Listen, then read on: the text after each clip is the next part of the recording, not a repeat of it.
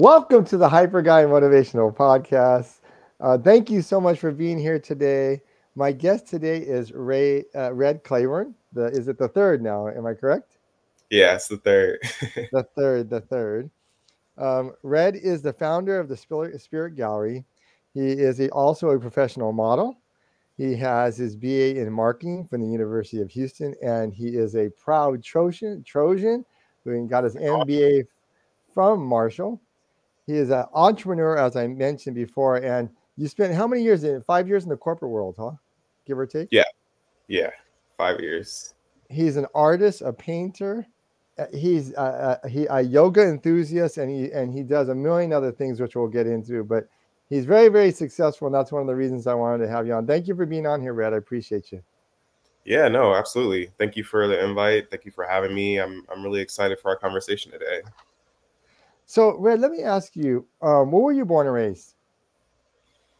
Yeah, so born and raised in Chicago, very different weather. Um, I'm I live in LA now, obviously, but yeah, I uh, I definitely got the four seasons out there. So around this time of year, it's you know we're getting the snow, we're getting the cold. Um, but yeah, I spent all of my childhood in Chicago before going to undergrad in Texas. So yeah, what was it like growing up in Chicago? Uh, what was your childhood like? What was it like growing? I know, I know, I always hear about Chicago being cold, and I always hear about it being rough. And what part of Chicago did you live in? How did how did Chicago shape who you are today?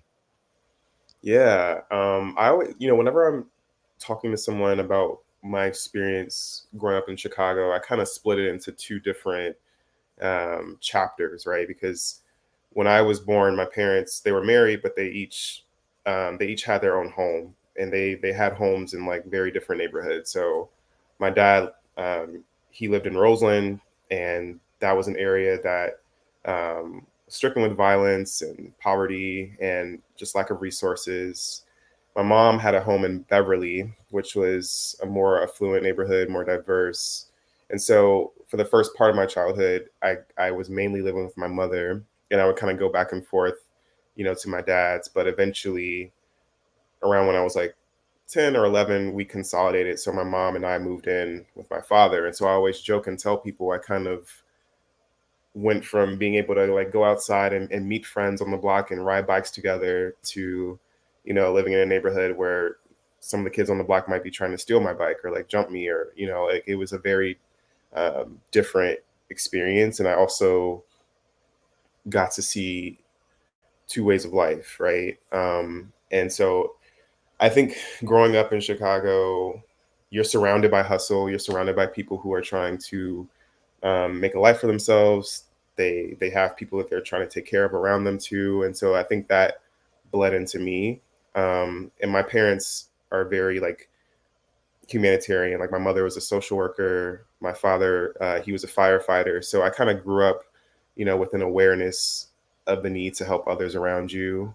Um, and to do that, you know, being able to pull yourself up first and like pull as you pull as you go.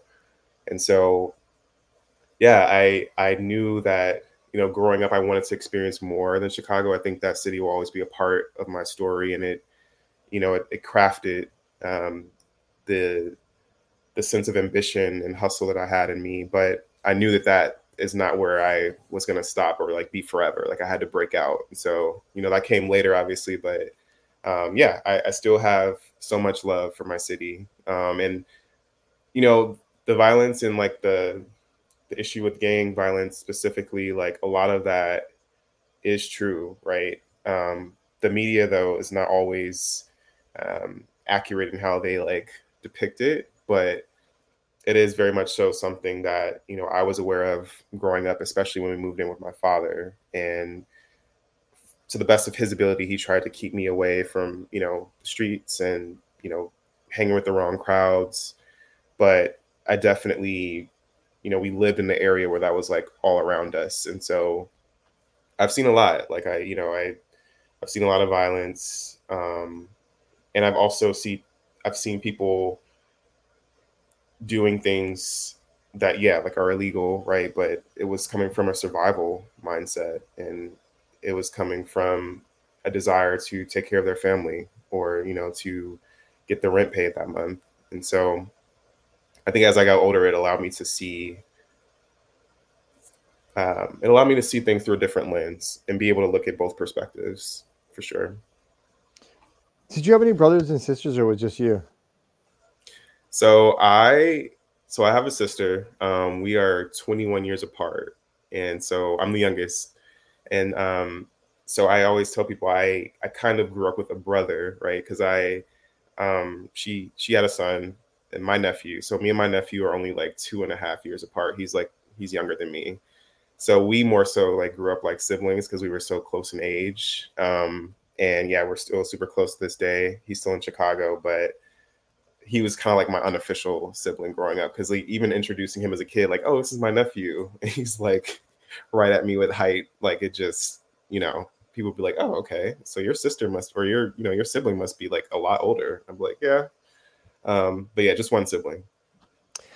And so what was school like for you growing up? Did you uh, did you like school? Were you, did you did you excel in sports or or academics?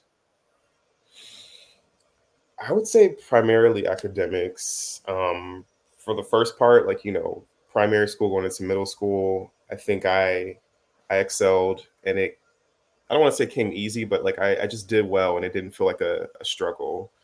Um, I think I felt a lot of pressure to perform well academically um, from my from my parents. I think it was coming from a good place, but like as I got older, like into high school and, and undergrad, my relationship to academia changed because it was the the courses were more challenging and it was just harder. Like I felt like I had to work harder to actually like you know get good grades. And so especially by the time I got to undergrad, um, I think I was working with the mindset of I need to get a good GPA so that I could get an internship, so that I could get access to a career and be able to survive and you know sustain myself. And so I had like a very clear um, vision of like what my track was going to be. In turn, that put like a lot of pressure on me to like to like excel and like do well in school. But I would say in the earlier days, it came easier to me, and I felt like really connected to learning in a in a more positive way. But high school and beyond, up until MBA, because I was kind of able to reverse that during my MBA experience. And I know we'll talk about that later. But um, yeah, high school and undergrad was tough. Um, even though I ended up doing well, the process of getting there was just like it was really tough. So you did well in high school, and did you apply to what you end up applying um, out of the state? So what made mm-hmm. you apply to a university out, out outside of Illinois? And what was your major? What, what did you want to do when you got out of high school?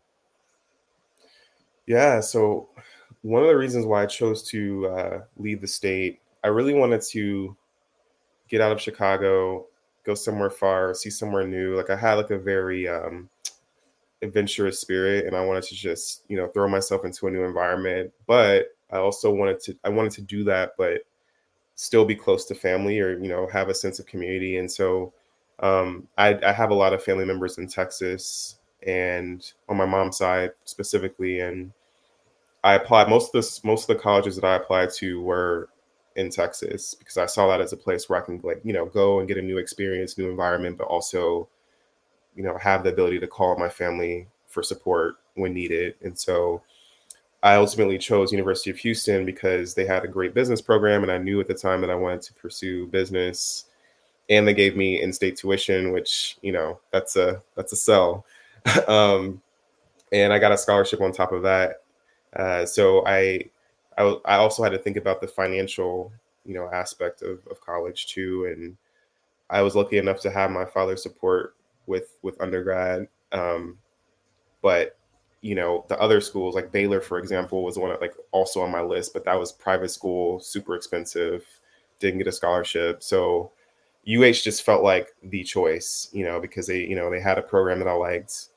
Um, Houston seemed like a, a, cool city, and I had family close by. But on top of that, they gave me money too. Um, and in terms of pursuing business, you know, it was really, I guess I want to say it was divine like intervention in a lot of ways because I in high school I really didn't know what I wanted to pursue. I've always been creative, like since I was since I could hold a pencil, like I've always liked to sketch and draw and, and paint. And that was the first career that I kind of told folks that I wanted to, you know, to do. I, I want to be an artist. And then I got older and reality set in and I began to shift my thinking about like survival and just being able to take care of myself and my livelihood. So then being an artist didn't feel as like attainable in that sense. And throughout high school, I I would always hear like doctor or lawyer, doctor or lawyer, and neither of those career paths resonated with me. Um, and so I was still exploring, you know, and I actually took this class in high school, and it was um, an entrepreneurship class, and that's when I began to learn about some of the concepts of business and you know what it means to start a business like what's the strategy behind that and kind of you know creating your own wealth and and uh, really your own life you know from from something that you're passionate about and something that's yours. And so we had like business plan pitch competitions where we would compete with other students in the city. And so that really like starts to just like build my confidence um, in that space. And you know entrepreneurship began to feel like something that was uh, a more appropriate career path for me. But I I started with marketing first because I saw that as like this is a space in business where there's still room for creativity. So I could like bring the artist in me into that space. And and so yeah, yeah, when I was going to college, I'm like, yeah, I'm not gonna do accounting, I'm not gonna do finance. Like that's too much numbers. But marketing feels like a good fit and it's still, you know, in that in that business bubble. And when you finished college, so you, you went into the corporate world. Mm-hmm. How did you how did you enter and what did, what kind of work did you do? Yeah, so um, I actually had the opportunity to um, get involved with this organization called Inroads, and so Inroads is um, a national organization. They basically help students from underprivileged backgrounds, students of color, all throughout high school and up uh, to get access to corporate spaces and to give them the tools that they need to thrive in those spaces. So they do like, you know, career coaching, they do resume review, they do, um, they help you with interviewing, and and so they have a variety of corporate partners that they work with. And so during my junior year of undergrad, uh, going into my you know that summer, I had the opportunity to have an internship with Colgate, and I was super excited for it. Um, you know, I grew up using Colgate, and so I I was happy to have this opportunity to work, you know, with this really big company. And it was a it was in sales, and at the time I was more focused on getting into a marketing role, but I saw that as like my entry point, you know, into into the organization. And I found that sales, you know, I, I enjoyed it. Like it, you know, a lot of it was analytical, was looking at data, um, and it was managing the relationships with the retailers that sell our products. So it wasn't like we weren't picking up the phone and asking people to buy buy toothpaste. Um, but it was more, you know, calling on Walgreens and understanding like, you know, what price should we be setting our products at, you know, or or how are you trying to grow your category for this upcoming year. Um, and so I was able to convert from that internship. They extended an offer for a full time position when I graduated from undergrad, and that brought me back to Chicago for a year. Um, and then from there, I the second part of the program that I was in took me to their headquarters in New York City, and that's when I got to experience living in New York, uh, which I was really excited about. Um, and that's when I got into marketing as well, because marketing, all the marketing function for the company sat in New York City, and so um, that was a really, you know, I credit Inroads with that opportunity because I, I felt like the entire reason why I was on Colgate's radar was because Colgate was working with Inroads, and even beyond that, just the preparation they gave me, you know, just helping with my resume because a lot like a lot of these resources were available to me like at my school, but I feel like Inroads offered me a more individualized support, and they also they were offering the support with the context of like, okay, you're navigating this space as a person of color or a person that has like these identities that could you know present difficulties for you in these spaces. And that was really helpful. I think that also helped with the imposter syndrome as well, because I was surrounded, like I had like a cohort of other students who looked just like me or had similar identity identities that I did. And you know there was a sense of community in that. And we were very supportive of each other as we were you know recruiting and trying to get opportunities with companies. Like we would share resources. And so that was like a really um that was like a really important part of like my journey because there were times during undergrad that I felt isolated, you know, in my efforts of like getting into these spaces. So inroads gave me a sense of community and they also just gave me like like tangible um tools to use like as I was getting into the corporate space. Can you explain a little bit for our listeners what imposter syndrome is and how do is that something you're still grappling with and how did you kind of deal with it when you were working at Colgate?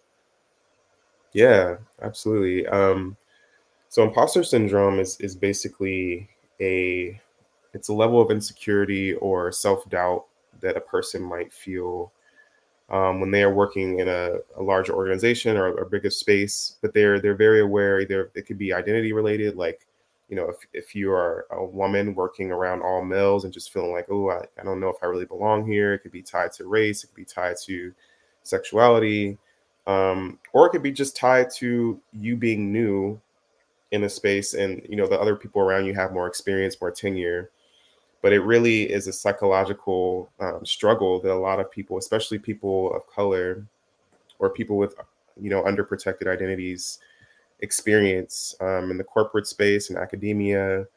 Um, the imposter element is like, oh, like I, I I slipped through the cracks and I've like gotten myself into this space, but like, do I really belong? Like, did I, you know, did I sneak in and like, are people gonna realize like oh like he doesn't belong here like he you know he's just with the diversity program like they brought him in through through inroads so like yeah they just they just want to increase their black numbers like you know it, it's it it could be very uh it can impact your confidence for sure and i think early in career i felt a lot of pressure to always say the right thing or just I would overthink my questions, like because I didn't want to come off as like someone who didn't know, right? But as I got older, I realized that like you know when you're new to a job or you know whatever, like a project, it's okay to have questions. That actually signals to people that you are seeking to understand, and you know you don't want to come off as a know-it-all or come off as a person that like never has any questions. Like you really want to maximize that opportunity that you have.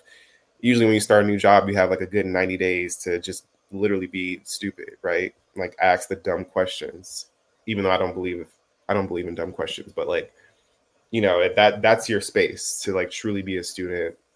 And I think imposter syndrome is like a lifelong battle. I think it gets better with time, but you know, as you grow as an individual, you're naturally gonna be faced with new opportunities and new challenges. And so that will present, you know, additional struggles with with just like feeling like you belong in that particular space. Does that make sense?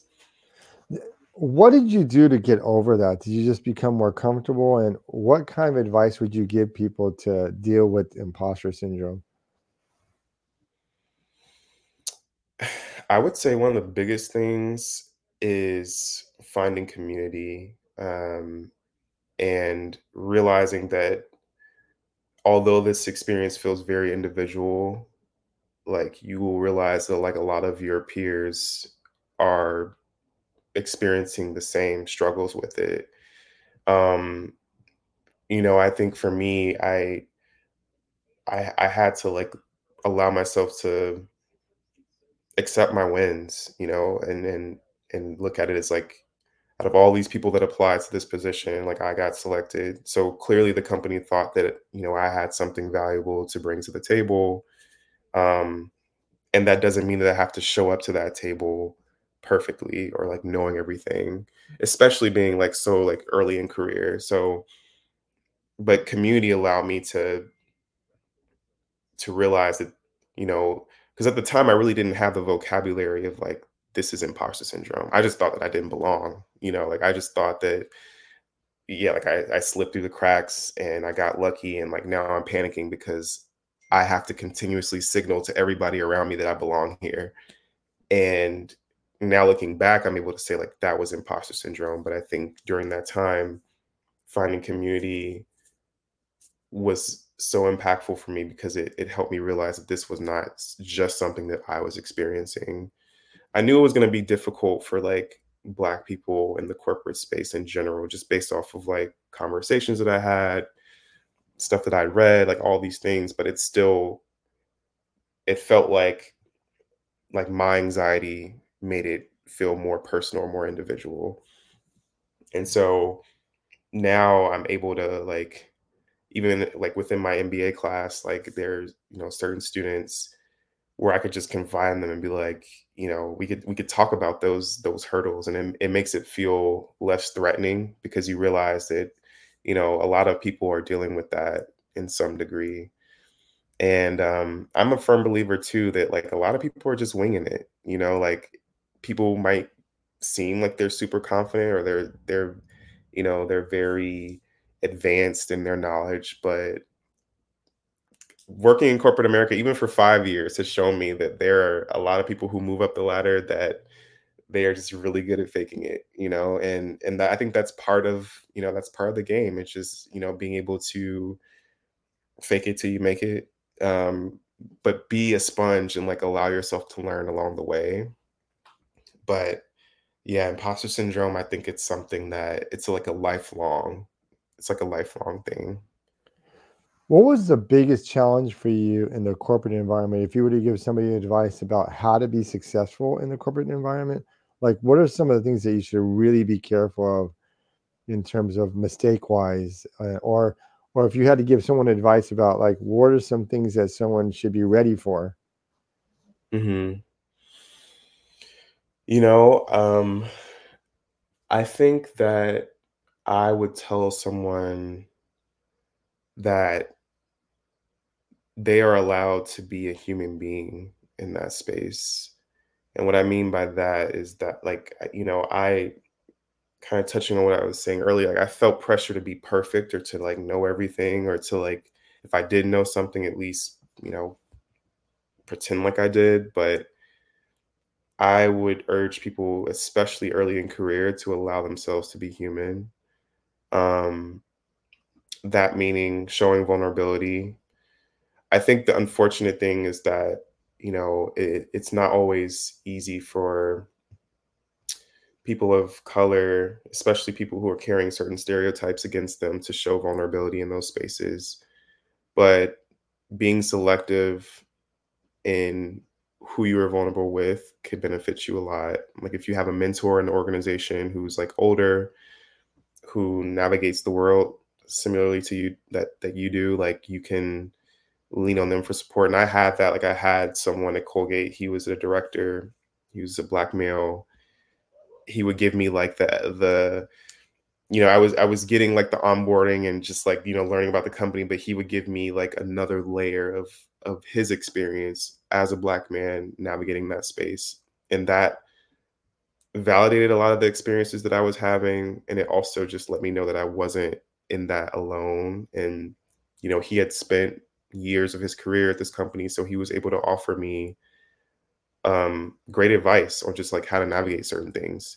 Key example is um, there was a change in, uh, I don't want to say uniforms, but the dress code like for the company at a certain point like we moved from like a more formal dress code to a laxed one where you you know you could wear like a button up and slacks instead of like a suit jacket and like you know the whole get up and you know i remember like i was pinging him about it saying like oh like this is you know this is really cool. Like i'm so glad that we don't have to come in like full suit anymore. Um well we never had to come in full suit but like jacket or like you know button up like it was just like very dressed up. And he was just like, yeah, but like, you know, be careful, you know, as a black man, because you you people are already having preconceived notions about you. And it was, you know, looking back on that advice, I definitely see what he meant by that because whether I could come in and be the most qualified person ever, but if people see black skin and they assume like mm, he's a diversity hire or oh, he like he's probably gonna have an anger issue. He's probably not he's probably not like cool to work with. Like he's probably angry or emotional, whatever the like whatever the preconceived notion is, you know, the way that you dress, unfortunately, I mean, it's a psychological thing. Like people, you know, they see certain things and they attribute it to um, a character trait, you know, and that unfortunately ties into race and how we perceive each other. And so I having that conversation with him kind of helped me level set and say like okay like this is great you know we could dress more freely now but i still have to be mindful of you know the concepts or the stereotypes or the preconceived notions that are in the room before i even get to it you know and i think you ultimately have to pick you know as you get older in your career and you and you learn the lay of the land you you you get to pick your battles, right? And so you you get to decide when am I going to conform to the status quo and kind of just you know keep my head down and and and not cause any riffraff, but you also get to be a positive disruptor when you feel like it could benefit you and, and your mental health or benefit people who are coming into the organization after you. Um, and so i think that's a muscle that you kind of train and it, you get a better sense of discernment as you grow in your career of like picking your battles and, and knowing when to wait, raise your hand and say like, wait a minute, um, actually, you know, that's that's offensive, or you know, that probably shouldn't be said, or or whatever the case may be. But I do think earlier on, like when I was just getting started, I, that was the last thing that I was trying to do because I, I didn't want to uh, I didn't want to ruin any chance that I had of of advancing in my career. That was like a real fear of mine because I already felt lucky, you know, being there in the first place. So I didn't want to do anything to threaten that. Um, but yeah, as you get older and you get more experience, like the confidence expands and knowing when to pick your battles, I would say is is important. When did you decide that you wanted to get an MBA? Because you moved on from the corporate world. What was that transition like for you? Yeah, um, you know, pandemic, like like most people, you had a lot of time to think about the trajectory of your life and um, the program that I was in with Colgate at first, like the it was a two year program, and we got to get a year of experience in marketing. But when the program ended, we went into like a you know a full time position in sales, or you know, and I went into a retail a retail marketing role, but it was a little bit different than like brand marketing. And I was trying to like continue my my career path on the marketing track, but um, the way the company was, was, structured, like they they wanted folks to have MBAs um, when they when they come into marketing, and so um, that was pushback that I received whenever I would try to like kind of pivot back into marketing.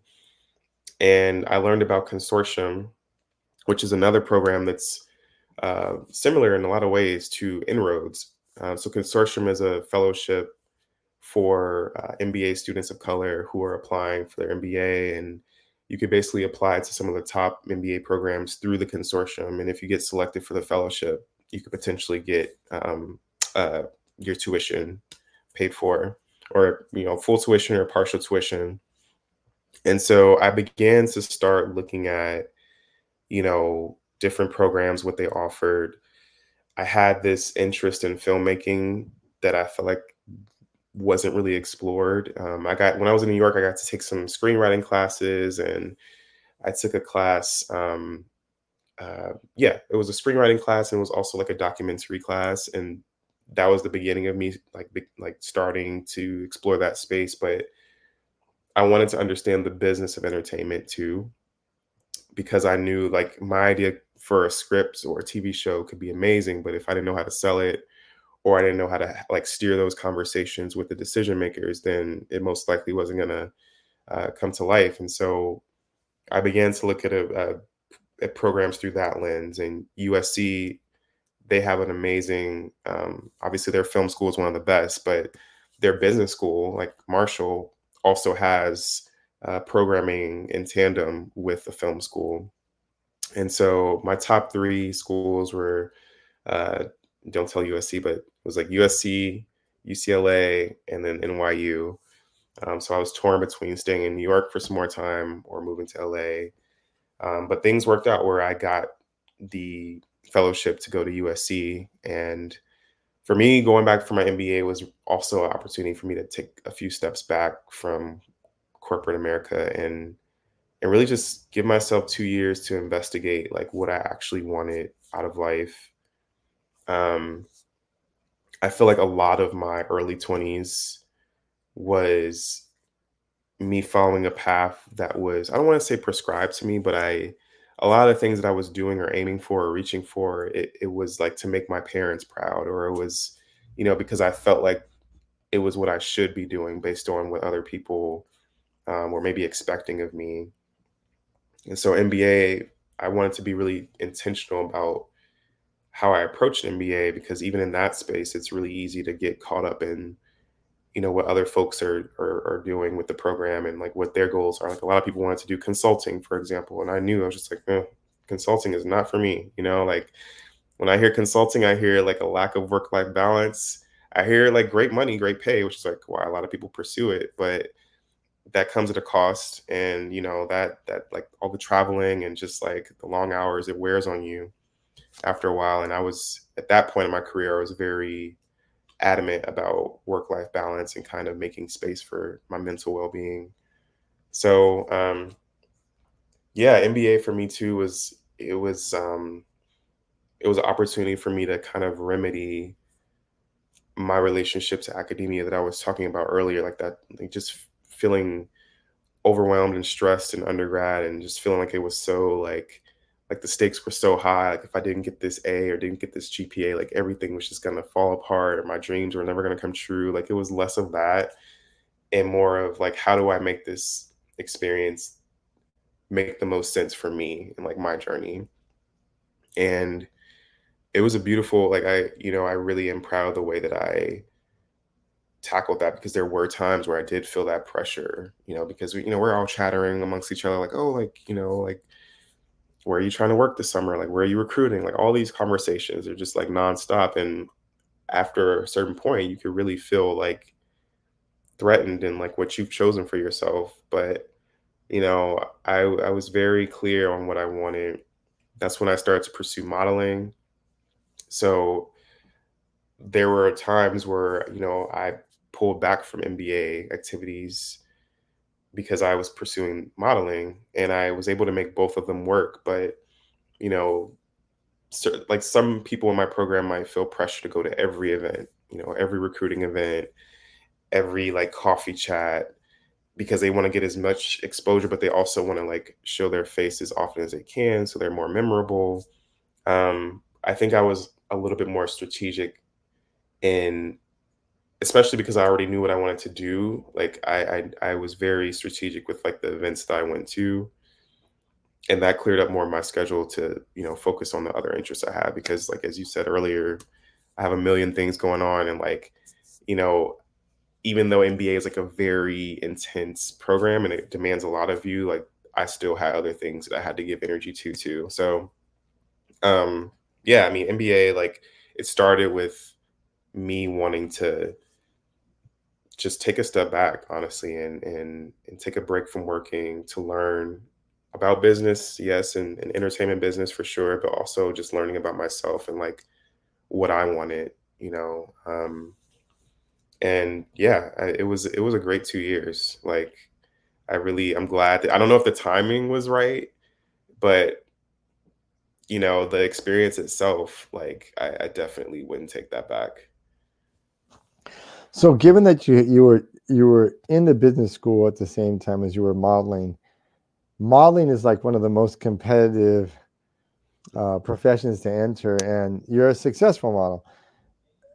What kind of pressure did you feel as a model? Was it difficult to balance those two things? yeah. Um, yeah, you know, there, you know, I I I started modeling with the knowledge that it wasn't going to be easy, or you know, and and it was harder again as a as a person of color to get opportunities to get booked for stuff.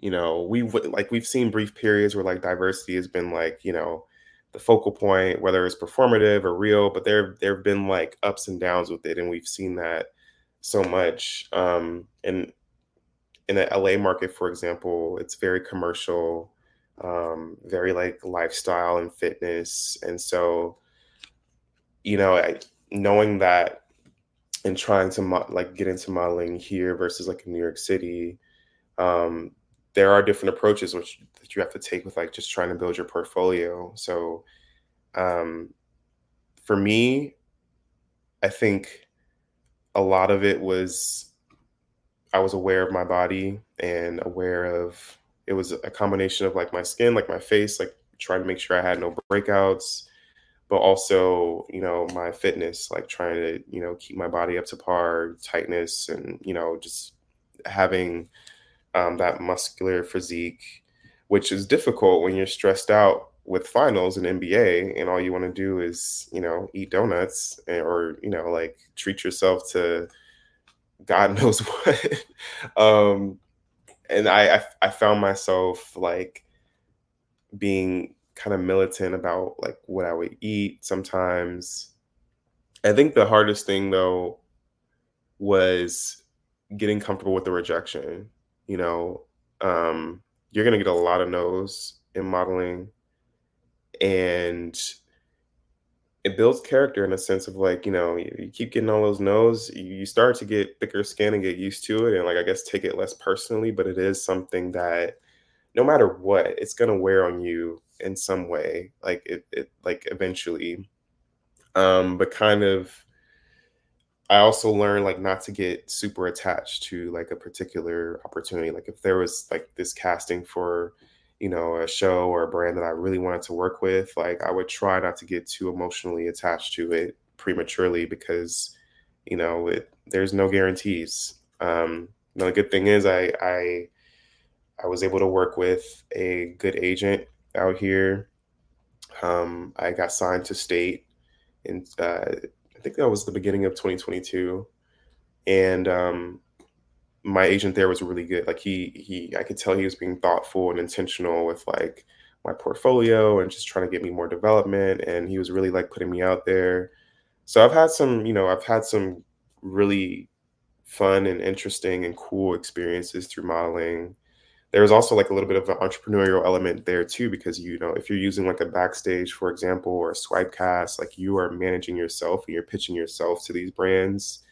And so there's been a lot of that for me too. Um, and so I get to be creative in the way that I like try to pitch myself to them. And you know, I remember one casting for there's this brand called Thuma on, um, and I'm sure like you'll see them all over Instagram. They sell like the the bedding, like the the bedroom sets. Like they have dressers, they have you know headboards, they have beds, uh, they have clothes too. But you know, part of the casting was I had to submit a video of me just simply making my bed, and I tried to make it as like you know, creative and playful, but like natural as pro- as possible. And I got to play around with like my filmmaking skills, and so there was like a lot of overlap too. And that was the cool thing about modeling is that I feel like it it um, it demanded a lot of my other skill sets, you know, to really set myself apart. And I booked that job, right? And that was, you know, that was a very fun job uh, to work on. Um, but yeah, I mean, I was worried about how I was going to balance modeling with a full time MBA program, especially because modeling, like, it's like a lot of times you'll get a yes, like a final yes, the day before the actual shoot or the day before the the fashion show. You know, you might be on a short list, um, which means that you know they've selected five models that they really like, and they're trying to like hold them, but you might not get that final yes until literally less than 24 hours before.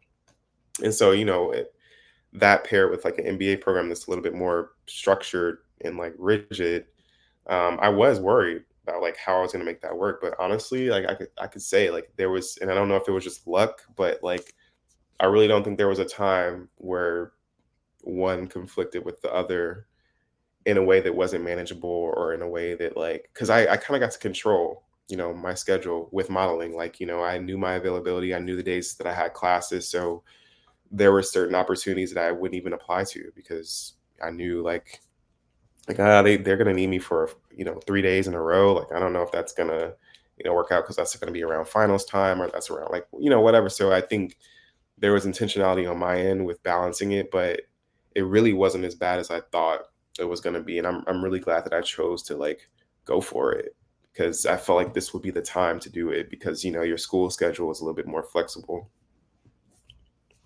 Yeah, and I guess that's a it's a perfect way for me to segue because you're always you're super super positive, and one of the reasons I wanted you on, on the podcast, you have a great energy and you're very very positive. And um, what made you start? Um, because you're the founder of Spirit Gallery, and we know that you're doing the modeling still. Does when you started Spirit Gallery, what were you thinking? Yeah, um, you know, Spirit Gallery for me was, you know, I really, as I got closer to finishing my MBA, I really began to explore what entrepreneurship could look like for me.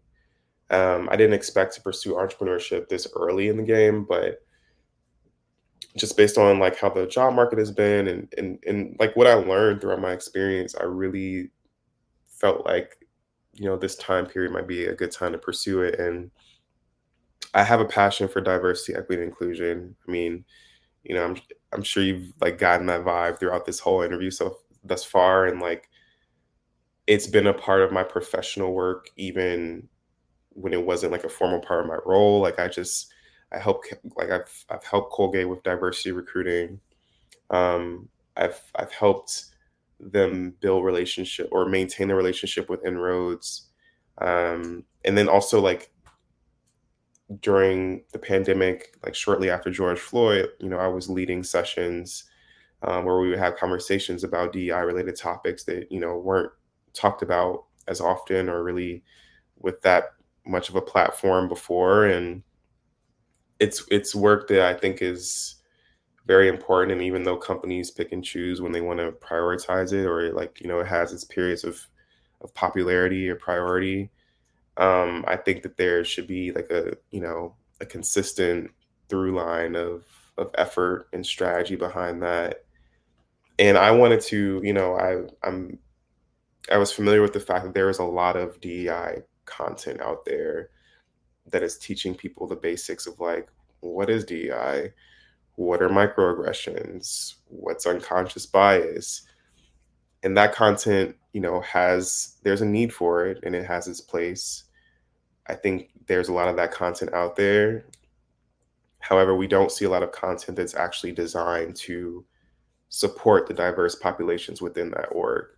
And so i wanted to create a company that was um, kind of like a contemporary kind of like a refreshed approach to providing e-learning resources um, for oppressed groups um, or underrepresented groups like within these larger organizations to help them actually acclimate and feel more connected to the organization and so we have modules that are you know for example um, how to set boundaries in the workplace or navigating work-life balance or um, how to approach 360 feedback with your manager. Um, a lot of these topics for the courses were things that like I myself struggled with, or like I, you know, I like there were hurdles for me early in career, um, or they were hurdles from my colleagues or my peers that you know they've confided in me about. But I wanted I wanted the courses to be structured ultimately to support them and for the courses to be informed by their experiences too. And so, you know, when a company purchases the uh, licenses to the course material, uh, once their employees take those courses, like they get that information, like they get that learning, but they also have opportunity at the end of the course to evaluate their experience as it relates to that topic in the organization. So, for example, if it's you know about setting boundaries in the workplace, at the end of that module, they'll they'll say like you know do, does your company provide you do you feel like your company provides you ample uh, room to set boundaries or like what has been your experience setting boundaries with management um, and that will then allow the hr team like that data could get sent and it's anonymized so like their their name won't be attached to it so that protects them from like retaliation or whatever so it's really like an accountability um, tool too because the the organization can then take that data and like have a better assessment of like how their diversity, equity, and inclusion strategy is actually being executed. So that there's a value add there for yes, the diverse populations, but also the organization too, specifically like people like people operations, HR, um, as they are carrying out their DEI objectives, and that's kind of like a gut check to make sure that they're actually tracking, you know, towards uh, what they claim to be. Um, and so for me, like I, that is work that I can remain passionate about. That is work that I, I, it makes me feel like I'm connected to something, you know, bigger than myself and widening the door that has been opened. Um, and I really do see this opportunity for me to just like continue to incorporate my creativity and incorporate the other interests that I have, like, you know, from a filmmaking perspective, from a writing perspective. Um, and so, yeah, like I, I see like Spirit Gallery becoming, you know, not, not just an ed tech company that provides e-learning material, but, you know, we might have, you know, a podcast one day. We might have, you know, uh, fireside chats with just like thought leaders in the industry um, or in the DEI space. Um, we might have, a bigger presence at conferences. Um, so there, there really is like my goal for Spirit Gallery is for us to you know build out with you know our first line of customers and clients with the e-learning courses, but beyond that, you know, I want to have like a wider network of of impact in the in the DEI space in the future. You know, every, for a lot of people, when you see DEI, people for many people, it conjures these negative images. Mm-hmm. What do you say to people when you're trying to explain to them that DEI is it doesn't need to be looked at that way? What do you say to people regarding that? Because I know that's something that you're probably constantly having to battle because the media they provide per, uh, perceptions of it that I don't think are really aligned with reality in some ways. Mm-hmm. So, how do you explain that to people what DEI is and the importance of it? Yeah. You know, that's a really good question. And that is something that, you know, I encounter. Um, and the unfortunate thing is, like, you know, a lot of times the DEI um, practice is is reduced to like this like wokeism, you know, like very like it's like a negative um, interpretation of like some of the um, things that DEI is, is trying to do, right?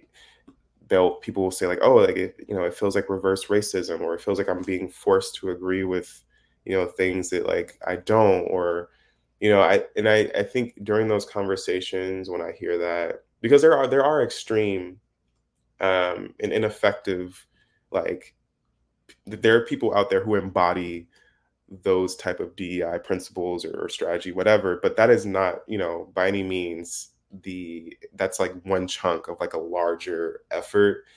And for me, I think it's always best to go back to the empathy part. You know, that's that's one of my that's one of my company values is emphasizing empathy, um, understanding the experience that a person or a group of people has had and focusing on that um, I think, you know, a lot of times for every, you know, ignorant statement that somebody can make about a group of people or person, there there is somebody likely within reach who can offer a personal experience and say, well, like, you know, as a Latinx woman, like actually I've experienced this working at this company and I have colleagues who've confided in me about the same thing.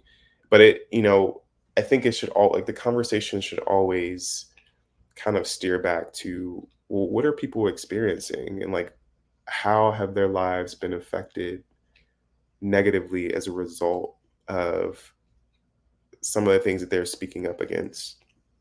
Because it's not about control you know like people a lot of times you know people don't want to feel forced right to do anything to make any changes that they want to make.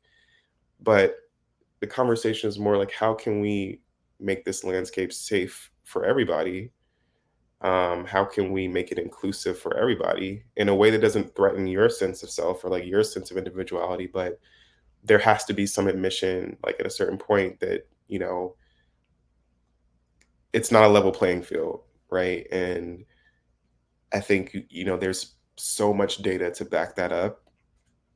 What I've learned though is like sometimes you can give people data and you can give people, you know, uh, like like legitimate stories from people like based on their experiences.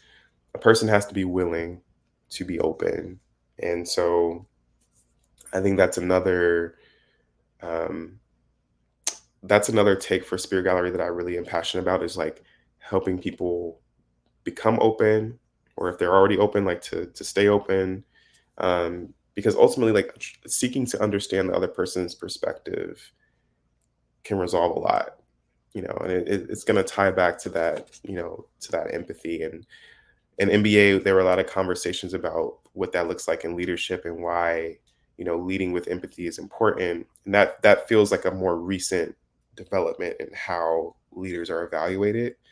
I often question even now sometimes too like are they really being evaluated on that? Or are we just saying that on paper because it sounds nice?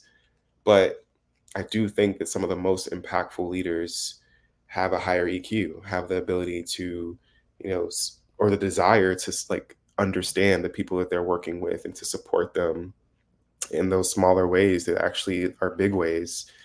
Um, so yeah, it, it always ties back to the people and and you know being an advocate for a more level playing field, being an advocate for less exclusion, less imposter syndrome, um, less violence, you know, and that is you know that is that is my vision for Spirit Gallery. Yeah, yeah, I I love what you're talking about because I think a lot of times uh, people get they don't get the right information regarding um, the meaning and the importance of DEI. They mm-hmm. they attach on to this notion that does that means we have to treat certain people differently. That means mm-hmm. people aren't going to be equal, and that's really not what it's about. And I'm really appreciative that you are like trying to change that perception and working on really what is the real importance of of having those discussions. Um, I wanted to also ask you about because we only have about 10 minutes left. Um, meditation and yoga. I know that you are uh, you have to talk about a little bit about like how do you use meditation and yoga to balance your life and mm. to reduce your stress and are those kind of the things that you recommend for people when they have a lot of stress in their life? And what kind of things do you recommend people do when they are under stress? Yeah. Um, you know, I I like I'm I'm usually, you know, in conversations with people, I'm very um I, I guess I'm positive, I'm optimistic, but I'm also um I acknowledge and I leave space for the struggle. I leave space for um, the pain, you know, the the suffering. Um, I think a lot of times we we rush ourselves through our healing process, or we don't even have one because we're either in survival mode or we feel like our emotions are invalid, or we feel like the challenges that we're facing, maybe we feel like we deserve them, whatever the case may be. But yoga, I'm I'm so glad that I found my way back to yoga because um, I used to practice it a little bit as a kid, but I kind of fell out of it. And you know, during the pandemic, I really wanted to just start doing something again that would bring me a sense of peace and grounding. And like yoga for me is my opportunity every day to check in with myself. You know, I, I usually do it before bed at night. It's my way or my it's my opportunity to carve out an hour to just be and I usually, you know, I'll have my music, but I, I put my phone away. Um, it's usually like my wind down before bed because that's usually when my thoughts start racing because I, I struggle with insomnia sometimes. And so it's really helped with that. It's it's necessary for me now um, because of all the things that I'm involved in. Obviously, that's stressful. You know that that that demands a lot out of you. Um, but even just the state of the world right now, we have so much visibility to what's wrong in the world more so than ever you know we we have social media i'm literally scroll- scrolling on twitter and i'm seeing children being mutilated and bombed and it's you know it used to be like you would watch the news and they would like blur that part out like they would report it but you you're not actually like seeing it. And like now you have visibility to that and it wears on you. Like yeah we're becoming desensitized to it in a lot of ways but i think it still wears on you. Um the economy the government my experience as a you know as a person with intersecting identities existing in this country like it, it just there's a lot every day that you know is coming up for me and i think a lot of people are struggling with that too and, and wondering what to do with it. And so for me yoga it's more than the movement you know it's it's exploring the mind body connection. Um it's an opportunity for me to check in with myself and to reconnect with like my northern star. Um i in the meditation aspect of it too it's it's um it's really powerful because i do think that staying motivated like a lot of it is chemical you know a lot of it is um your internal dialogue. And i've you know i could be honest and say like lately i've been feeling the weight of the world. I've been feeling um like my internal dialogue is leaning more on the negative side. And but i do think that there's utility in that I think the meditation allows you to explore what you're fearful about, um, and maybe even find a fearlessness in that and acceptance. Right? It's like this. Um, you're accepting like the nothingness, right? You're just sitting with yourself and you, you're accepting everything that comes up. And I think it's important during meditation to allow yourself. I the best way that it was like kind of uh, maps for me is like meditation is like you're you're crossing this really big street and like all these cars are like flying by. I mean, they're you know they're slowing down enough for you to like you know not die, but like you know you're you're trying to get across the street and like the cars are your thoughts that pop up. So some of them are going to be like the Ferraris, like you know like you know your your dreams, right? Your aspirations or just things that make you feel really good. It could be like older memories. And then you're gonna have other stuff like other cars passing by. They like really want you to get in, um, but you don't you don't have to necessarily get into any of these cars. You could just watch them as they go by, observe them, stay open, and then by the time they're out of your line of vision, there'll be a new car. And getting in the car means that you're getting consumed by that thought and that you're accepting it as truth. Um, I've learned that all of my thoughts are not my own and all of my thoughts are not the truth. And I think that's a very powerful, especially, you know, in the state of the world now, like that's a very powerful mindset to keep. And meditation helps me strengthen that muscle. Meditation is not easy to get into. Like it it it's kind of like especially if you have ADHD like me like me, like I think that it definitely takes time to get used to just like sitting and like maintaining that stream of focus, but the more that you do it, like anything else, playing basketball, swimming, running, whatever, it's like a muscle that you train and the more you do it, the more discoveries you'll make, and the more you'll be able to maintain that sense of self and like connection to self. So I feel like there's never been a time more in my life where I've needed this practice um, just to help me maintain um, and, and, keep swinging.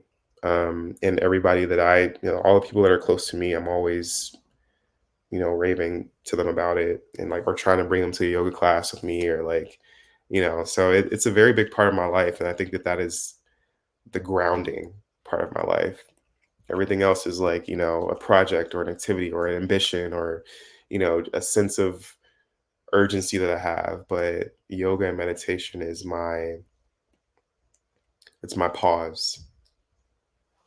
And i like what you said where i think everybody has to find how to what's good for them to relax but mm-hmm. they have to they have to do it consistently whether it's mm-hmm. meditation whether it's yoga whether it's swimming some outlet for them to be able to um, you know get that extra energy or stress out so that they're able to manage their life more effectively so i get to ask you these fun questions here at the end here so cool. favorite favorite music favorite music i've really been into Afro beats and Amapiano lately.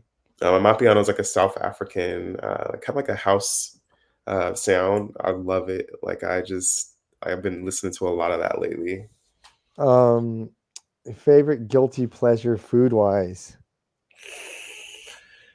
Oof, that's an easy one. Um, I would say sprinkles cupcake. I uh, I'm gluten free, like I can't have gluten, but Sprinkles has the best gluten free cupcake you could imagine. I mean, you can't even tell it's gluten free, in my opinion. Um, I've given them a lot more business that I'm comfortable sharing today, but that is that is definitely my guilty pleasure. Um, favorite place you've you've traveled to in the world?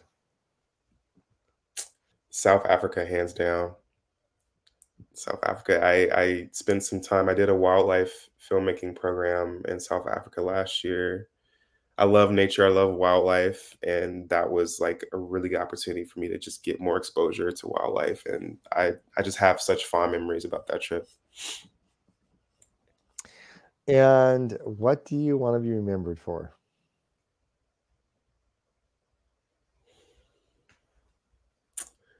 You know, I want to. I, want to be. I, I keep the word empathy keeps coming back to me. I want to be remembered for my ability to practice empathy. Um, I know I won't always get it right, and I know it's a continuous effort, but I do think that that is really one of the fabrics that holds us as people together. Is just being able to simply give a person a space to show up as they are and, and understand like what their perspective is and that can eliminate so much conflict i feel. Um so yeah i want to be remembered for my empathy. Well if somebody wants to get a hold of you and you know, about your company and what you do what's the best way for them to get a hold of you? Yeah um if you're if you need like di uh, consulting services or you, are looking to uh, potentially get some e-learning material for your business, uh, it's spiritgallery.net. Um, and I'm also available on Instagram. You can reach out to me on Instagram too. Um, my at there is uh, underscore the red ghost. So it's like T H E the red ghost. And then there's an underscore in front of that. Um, and yeah, like I, I would love like I'm always looking to expand my network and get connected with people and and weave them into my journey, weave myself into theirs. So yeah, please don't hesitate. Well, thank you so much, Red. I appreciate you so much. We're gonna have to get you on another time. You were you, great interview. I learned a lot today. And uh, thank you everybody for listening. Until next time, keep learning, keep working hard. Take care. Nice. Thank you.